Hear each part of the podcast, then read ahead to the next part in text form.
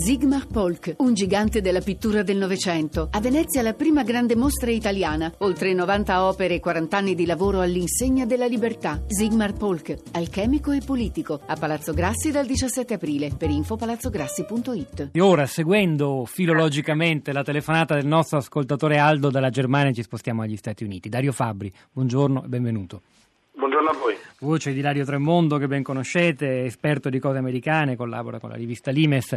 E c'è un'altra cosa che si chiedeva Aldo. Da un lato appunto come, fa, come ha fatto la Germania, soprattutto dall'agosto scorso, a cogliere così tanti profughi e poi il ruolo degli Stati Uniti. In particolare Aldo ha ricordato una promessa, un impegno che il presidente Obama si era preso di accogliere un numero, forse Aldo esagerava dicendo 150.000, e magari lei ci può correggere, di profughi siriani su territorio statunitense. Questa è la prima cosa, sapere se, ce ne sono, se sono arrivati, come è andata, se hanno avuto dei problemi eh, di integrazione e di accoglienza e poi in secondo luogo anche cercare di capire come in generale la vicenda eh, e la questione migranti, non solo dal Medio Oriente ma anche dal Centro e Sud America, sta eh, influenzando in modo determinante durante la campagna presidenziale. Fabri.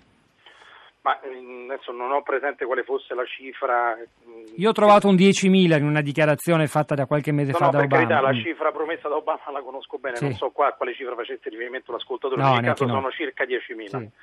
Eh, ne sono arrivati 1.200 circa finora, gli Stati Uniti hanno un tetto di 60.000 rifugiati l'anno ed una procedura molto farraginosa, eh, scientificamente farraginosa, cioè molto complesso essere accolti come rifugiati negli Stati Uniti ci vogliono molti mesi quindi entro la fine dell'anno ne dovrebbero arrivare 10.000 dalla Siria, in un paese di 300 milioni di abitanti, il più eh, florido del mondo, eh, però il processo è molto lungo, anche perché mediamente l'opinione pubblica americana è contraria all'accoglienza di qualsiasi migrante che sia musulmano, indipendentemente da dove provenga.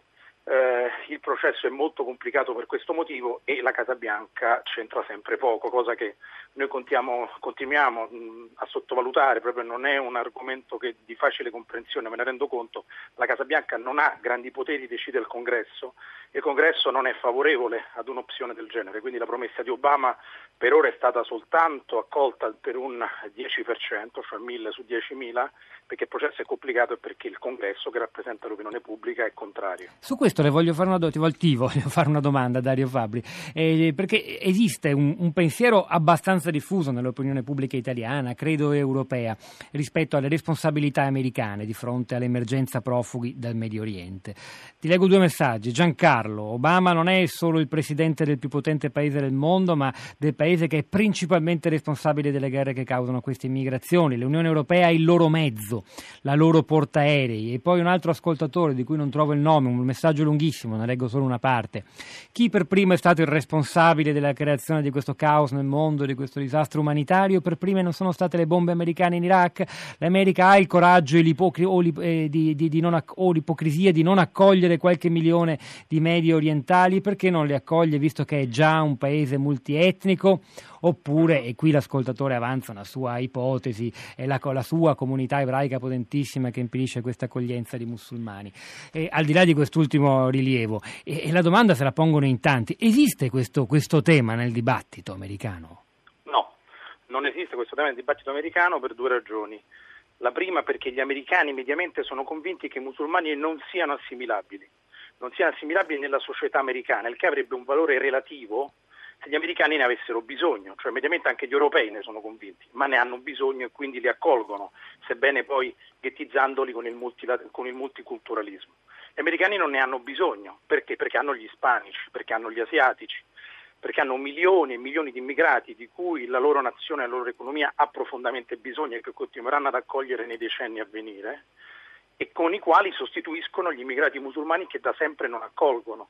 Cioè quando noi sentiamo dire da Trump non vogliamo gli immigrati musulmani e lo scambiamo, sempre perché consideriamo Trump di destra, Obama di sinistra, eccetera, quindi applicando categorie nostre ad un paese che è estraneo a queste categorie, non capiamo che gli Stati Uniti musulmani non li hanno mai accolti, non è Trump. Gli americani hanno 3 milioni, gli, americani, pardon, gli Stati Uniti hanno 3 milioni di musulmani, di cui una buona fetta afroamericani convertiti in un paese di 300 milioni di abitanti.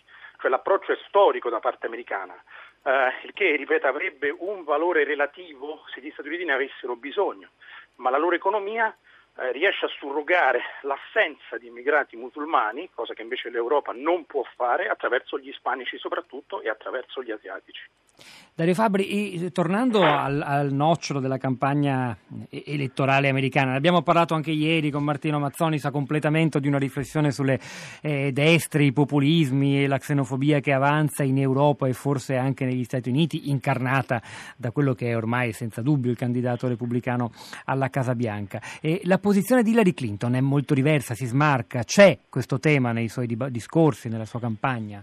Sì, la posizione di Clinton è discretamente diversa, cioè nel senso eh, si differenzia dal momento in cui Trump, che in questa fase si è fatto paladino del, del nativismo, cioè eh, dell'essere americani in quanto tali, eh, quindi di chiusura verso chi sarà americano in futuro, la Clinton ovviamente fa l'altro gioco, fa l'altra tattica, non può che essere eh, contrari a questo tipo di approccio, ma io continuo a sottolineare questo perché altrimenti non capiamo che cosa succede. In un paese compiuto come gli Stati Uniti la politica ha un valore estremamente relativo.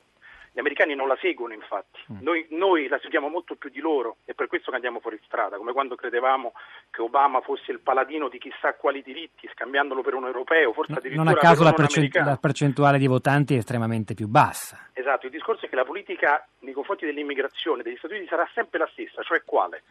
dire di tutto per non farli arrivare e fare di tutto perché continuino ad arrivare.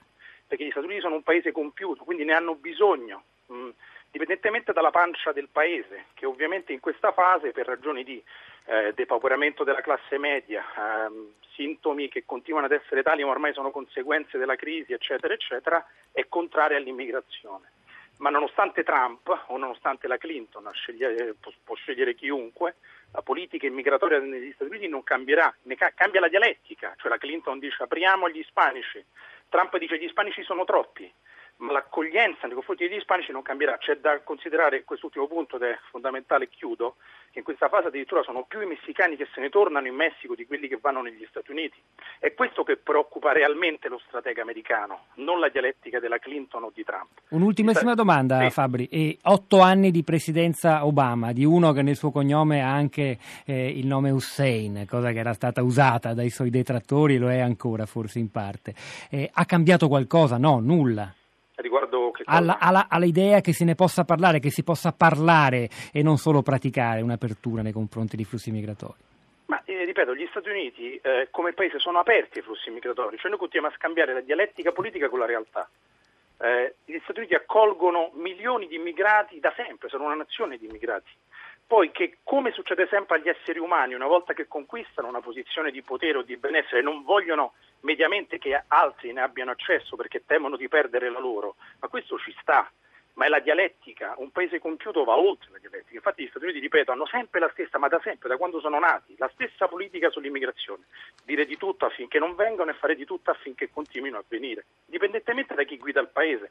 Cioè che Obama poi abbia una retorica o una dialettica più inclusiva di Trump, è evidente che questo però abbia realmente un riverbero strategico, crederlo ci porta fuori strada e non ci fa capire cosa succederà in futuro, cioè ciò che potrebbe cambiare, e concludo l'approccio degli Stati Uniti nei confronti dell'immigrazione, sono i cambiamenti strutturali del paese, non la decisione di un presidente. Cioè che cosa significa? Se l'economia americana non ne avesse più bisogno, se gli Stati Uniti nelle loro ambizioni di egemonia mondiale non avessero bisogno della gente, delle persone, cioè potessero essere un paese anche meno popoloso. Questo cambierebbe il loro approccio non la pancia degli, dell'americano medio, tantomeno la decisione di un signore che sta alla Casa Bianca. Quindi una spiegazione eminentemente economica, mi viene da dire, dell'apertura, no, dell'accoglienza o no? Strategica, strategica. Va bene, fermiamoci qui. Dario Fabri ci ha dato molti spunti di, di riflessione sui quali possiamo anche tornare perché è stato un intervento molto denso.